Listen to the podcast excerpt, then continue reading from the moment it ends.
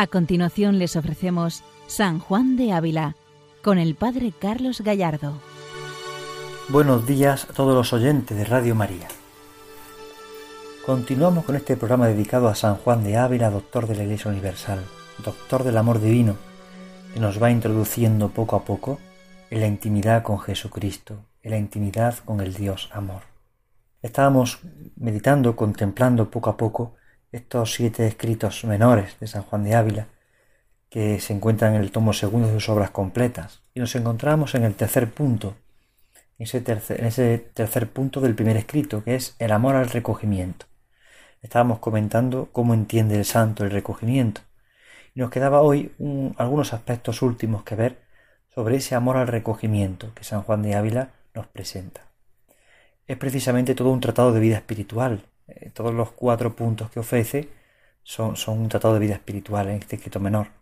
Pero estamos ahora en el tercero, en ese amor al recogimiento. Vimos en el primero el conocimiento de mí mismo, en el segundo el conocimiento de Dios, en el tercero estamos viendo el amor al recogimiento y en el cuarto, en el programa siguiente, veremos la necesidad de la dirección espiritual.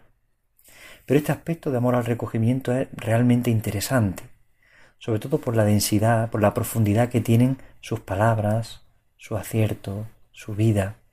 Es impresionante ver cómo, San Juan de Ávila afina tanto en lo que supone el seguimiento radical de Cristo.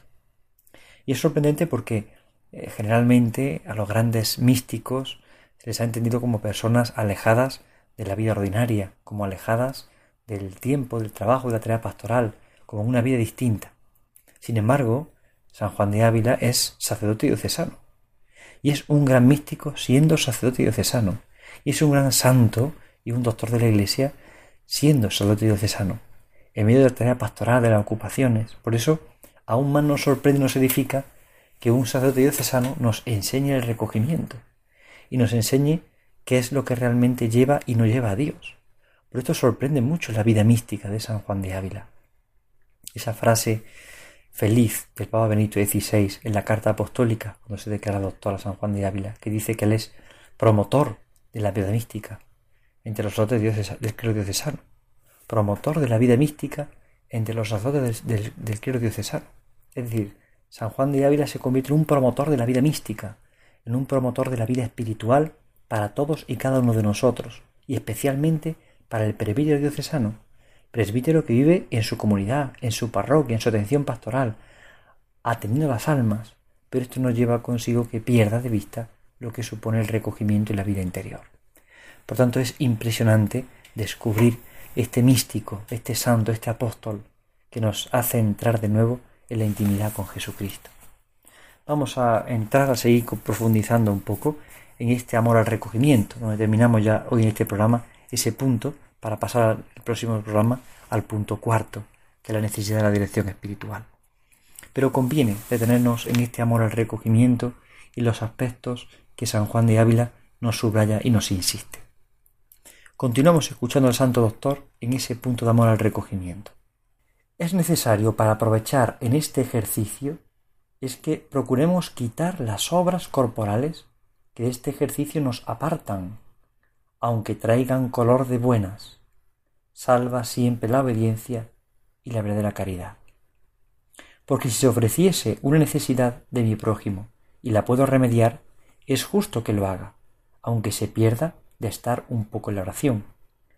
Pero de la caridad fingida nos hemos de apartar un poco en la oración. Como si soy amigo de ir a consolar cuando hay otros que lo hagan y conmigo se recibe poca consolación. Y predico a quien ni me entiende ni me quiere oír. O me entremeto en cualquiera otra obra que me aparta de la oración, sin necesidad por haber otras personas que mejor lo pueden hacer. Aquí San Juan de Ávila hila muy fino en la vida espiritual, e hila muy fino precisamente en el recogimiento. Dice aquí el santo que hay que quitar de nosotros, para aprovechar en el recogimiento, las obras corporales que me apartan del recogimiento, aunque traigan color de buenas, es decir, aunque parezcan buenas, aunque parezcan obras buenas, me tengo que apartar de las obras corporales que me separan del recogimiento. Es importante esta expresión, esta afirmación del santo, porque puede darse que hay muchas obras que pueden ser buenas en sí mismas, que me parecen buenas, pero me apartan del recogimiento. Por ejemplo, siempre tenemos muchas cosas que hacer. Y verdad, hay cosas que hacer y hay que hacerlas, es cierto. Pero a veces no hay que hacerlas a la hora que queremos, como queremos y cuando nos apetece. Y muchas veces eh, vamos a hacer oración y nos damos cuenta de que no hemos planchado la ropa y digo, bueno, pues voy a planchar que más importante y después rezo, ¿no? A veces puede esperar la ropa y puedo dedicar el tiempo a la oración. O, me dan ganas de hacer esta tarea apostólica que es muy valiosa, pero pierdo la oración. Pues entonces esa tarea no la quiere Dios para ti en ese momento. Tal vez la querrá más adelante. O incluso dice el santo, que por supuesto tengo que buscar el bien del prójimo. Y si tengo que, por caridad, hacer algo que nadie puede hacer, tengo que hacerlo yo, por supuesto, aunque pierda la oración, no es perder la oración. Por supuesto que sí. Cuidar a un enfermo, llevarlo al hospital, atender a una persona, evidentemente, si nadie lo puede hacer y me requiere a mí, no importa, porque la caridad está por encima de todo. Pero si hay personas ya que están consolando, yo no tengo por qué dedicarme a consolar a uno cuando ya está consolado. Ni tengo por qué predicar a quien no quiere escuchar, a quien no quiere recibir la palabra. Muchas veces decimos, no, es que tengo que predicar esto, tengo que hacerlo, porque tengo que ir a predicar a tal tribu, o a tal quinario, o tal. A veces los sacerdotes somos muy dados a eso, tenemos que ir a predicar y nos, nos sentimos con la emergencia y urgencia de ir a predicar a todos los lugares. Sin embargo, no es así. Si me hace perder mi oración y mi recogimiento, no viene de Dios. Otra cosa es que me venga por obediencia o por caridad, entonces sí. Pero la caridad puede ser fingida, dice el santo. Por eso nos hemos de apartar un poco de aquellas cosas que es una caridad fingida. Si hay otros que lo pueden hacer, si hay personas que lo están supliendo, yo no tengo por qué la urgencia de por qué hacer, no tengo por qué. Si hay personas que lo están haciendo, si hay personas que tienen que hacer, pues yo no, tengo por qué estar. Ahora, si no hay quien lo haga, si él me manda la obediencia, si es un, principio de caridad, evidentemente, tengo que dar el paso. Pero, pero cuidado, porque siempre el recogimiento pierde. Generalmente pierde siempre Dios. Le dedicamos tiempo a otras cosas, pero pierde siempre Dios. Y dice el santo, a veces somos muy dados a consolar. Somos amigos de ir a consolar cuando hay otros que lo hagan. Y conmigo se recibe al final poca consolación. Y predico a quien ni me entiende ni me quiere oír y eso me hace perder mi recogimiento. Es muy frecuente que esto nos pueda pasar, porque es un engaño muy fino. Eh, trae color de buenas obras y sin embargo es un engaño fino para separarnos de Dios. San Ignacio lo presenta también en la regla de discernimiento de espíritu de segunda semana. Como bajo capa de bien aparece Satanás para enredarnos en sus historias. Y a veces bajo capa de apostolado, bajo capa de obra de caridad, bajo capa de nos entura, nos ennobrece el corazón, nos hace en el fondo enturbarnos el entendimiento, nos impide descubrir la verdad de Dios. Por eso cuidar el recogimiento tan importante, dedicar tiempo al silencio. En mi tarea pastoral me dedico fundamentalmente a la atención a los seminaristas, soy director de espíritu del seminario. Y una experiencia que tuve yo como seminarista propiamente y que veo los seminaristas de ahora es, y algo bonito, una preocupación grande por el apostolado, el celo por las almas. Entonces se hace mucho más áspero y difícil el estudio, dedicar tiempo al estudio de la filosofía, de la teología, de la lectura, como parece que es perder un poco el tiempo, con la de cosas que hay que hacer fuera, la gente que no conoce al Señor. Y siempre le respondo lo mismo. ¿Cuál es la voluntad de Dios ahora? Tu estudio. ¿Cómo puedes servir a la iglesia estudiando? Si tú ahora unes tu estudio, unes tu vida al corazón de Jesucristo, salvarás más almas que yendo a predicar por ti mismo porque estás obedeciendo y porque ofrece tu trabajo. Y ese estudio servirá para que luego puedas predicar y enseñar a otros. Pero cuando hacemos las cosas sin sosiego, sin calma, sino movidos solamente por la prisa y por un celo indiscreto, entonces no estamos en el camino de Dios. No estamos en el camino que Dios quiere para nosotros. Esto es difícil de entender, por eso conviene dedicarle tiempo a la oración, para discernirlo, y conviene consultar, como veremos en el programa siguiente, la dirección espiritual porque a veces nos dedicamos a muchas tareas cuando no son de Dios. Fíjense que en la iglesia cada vez tenemos más tareas que hacer, más urgencias pastorales. Pero sin embargo, menos personas se convierten. ¿Por qué? Porque a veces hemos perdido la vida interior. Y esto no significa me encierro en un convento a rezar y me olvido. No, no. Porque el que tiene la vocación apostólica es apostólica. Pero la vocación apostólica brota de la voluntad de Dios. Y para descubrir la voluntad de Dios tengo que vivir en el recogimiento tengo que aprender a estar con Jesús para dar a Jesús. Y dando a Jesús, vuelvo a estar con Él para poder darlo de nuevo. Por esto sigue el santo diciendo, es pues menester que si tuviéramos algunas ocupaciones corporales, que de tal manera repartamos el tiempo que nos quede siempre algo para la oración, pues es mantenimiento con que el ánima se cría en el servicio de Dios, y que tengamos primero cuidado de nosotros y luego de nuestros prójimos, procurando cada uno de, conocerse, qué inclinaciones tiene y qué males ha cometido en el acatamiento de Dios, y la gran bondad y misericordia de Dios, lo cual no se hace sin profunda y sosegada consideración. ¿Qué es lo importante? Descubrir que todos tenemos ocupaciones corporales, claro que sí, pero a ver cuáles son mis ocupaciones y a repartir el tiempo de manera que me quede tiempo para la oración. No puedo organizar mi tarea según las cosas que tengo que hacer, sino según el tiempo de la oración. Una madre de familia que tiene hijos pequeños y tiene que mantener su casa, evidentemente no puede dedicar una, dos, tres horas a la oración, no. Pero tiene que dedicarle tiempo a la oración y durante el día organizar su trabajo para dedicarle 15, 20 minutos, media hora a la oración. Pues sí, lo puede hacer. Y puede hacerlo cuando organice su tiempo y darle prioridad a las cosas. Pero a lo mejor una madre de familia, una madre de casa, que ya está jubilada, que no tiene hijos pequeños, que tiene más tiempo, puede dedicarle más, más tiempo a la oración, claro que sí. Y puede dedicarle tiempo a obras corporales y apostólicas, pero sin dejar la oración. Cada uno según su vocación tiene que aprender a respetar un tiempo de oración, a empezar a organizar el día según la oración, y después vendrá la tarea apostólica. Por supuesto, tarea tiene que haber, evidentemente, sobre todo cuando la vocación es apostólica. Un laico que está involucrado en el mundo, un, catequista, un, una religiosa, religioso, un sacerdote, tiene que tener su tarea apostólica como tarea fundamental.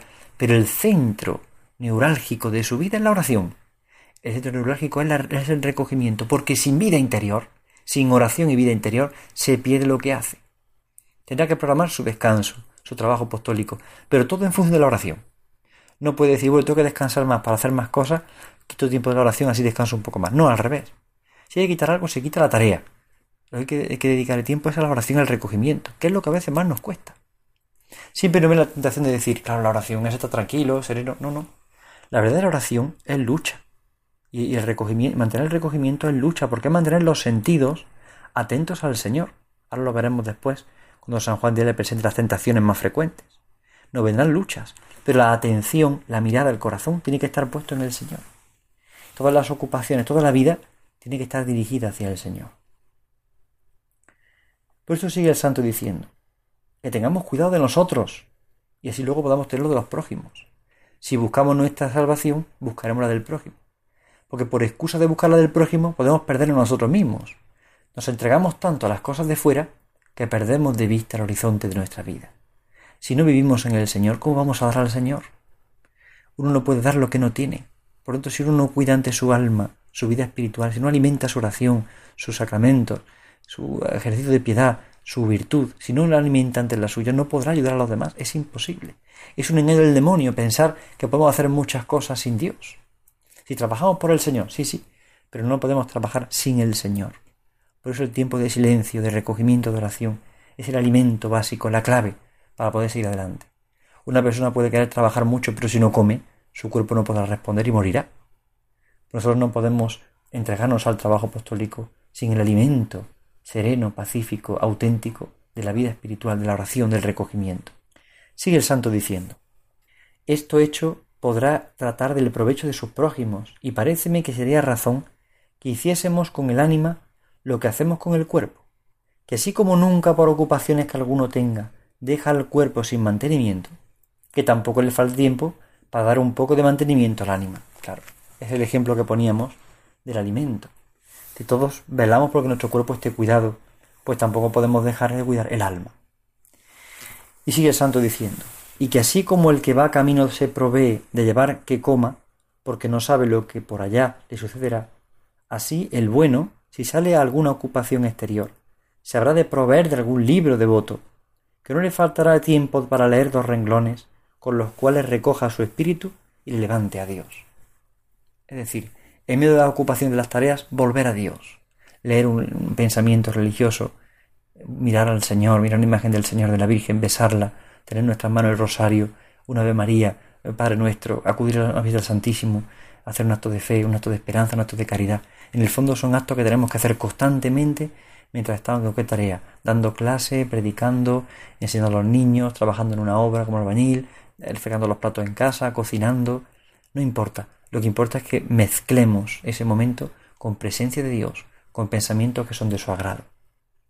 Y ahora el santo presenta tentaciones frecuentes en la vida espiritual contra el recogimiento. Y dice, pero dos cosas hay en esto dignas de llorar.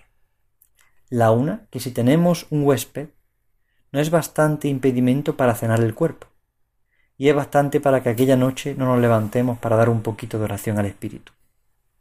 La segunda, en la cual caemos más, por no conocer qué es tentación, y por no conocer que por otra cosa es que en dándonos Dios a sentir alguna cosita, luego pensamos de decirlo a otras personas, para atraerlas a que vayan por el camino que nosotros, olvidado de recogernos y olvidándonos de rumiar aquello que Dios nos había dado a sentir.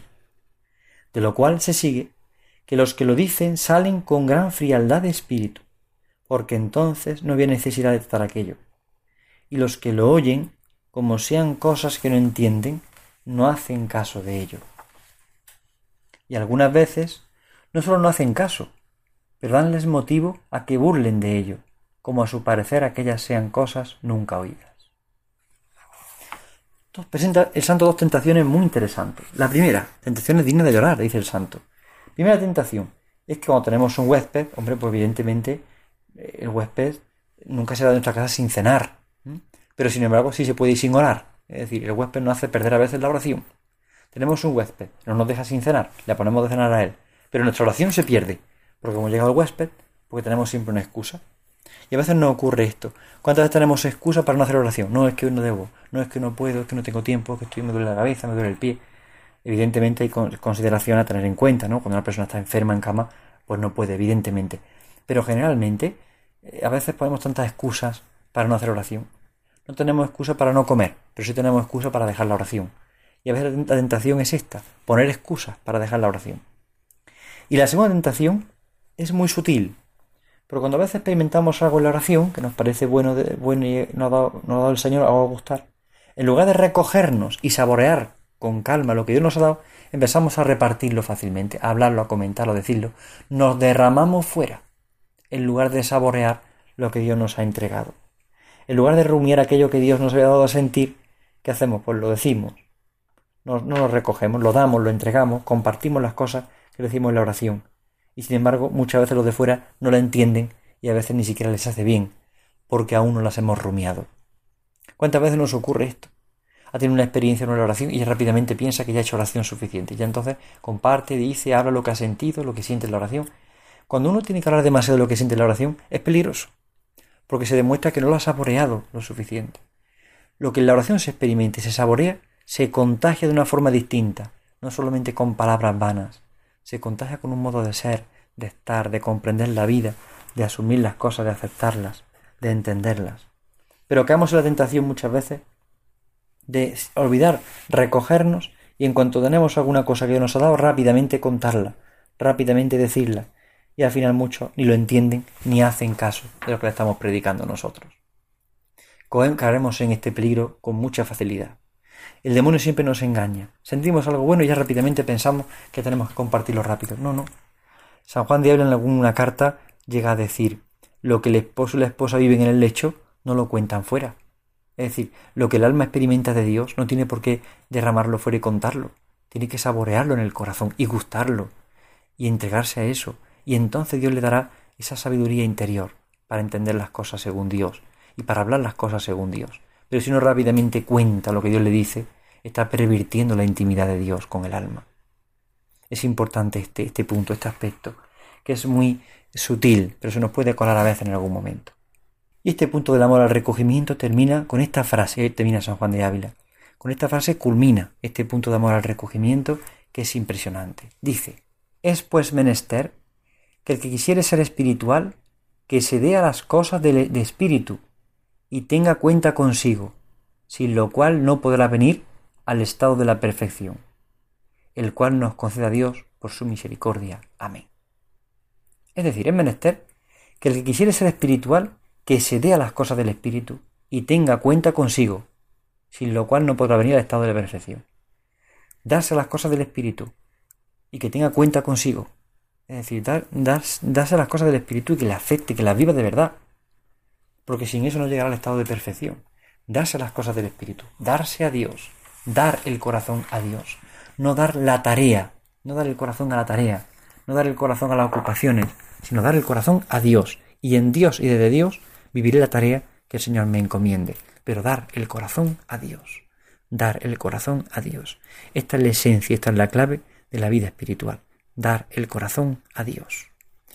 Bien, pues cuidamos a la Santísima Virgen María esta gracia. Hemos terminado este punto del amor al recogimiento. En el próximo programa veremos la, la dirección espiritual como también un punto necesario en la vida interior. Pero amemos el recogimiento, amemos la oración, porque la Iglesia está necesitada de oración, está necesitada de corazones que se entreguen a Él, de corazones que pongan en el Señor y solo en el Señor toda su confianza. Confiemos así en la intercesión poderosa de San Juan de Ávila, santo místico, doctor de la Iglesia, maestro de vida interior, que nos enseña de verdad a vivir con la mirada y el corazón puestos en Jesucristo el Señor. Buenos días a todos en el Señor, Dios les bendiga. Han escuchado San Juan de Ávila, dirigido por el Padre Carlos Gallardo.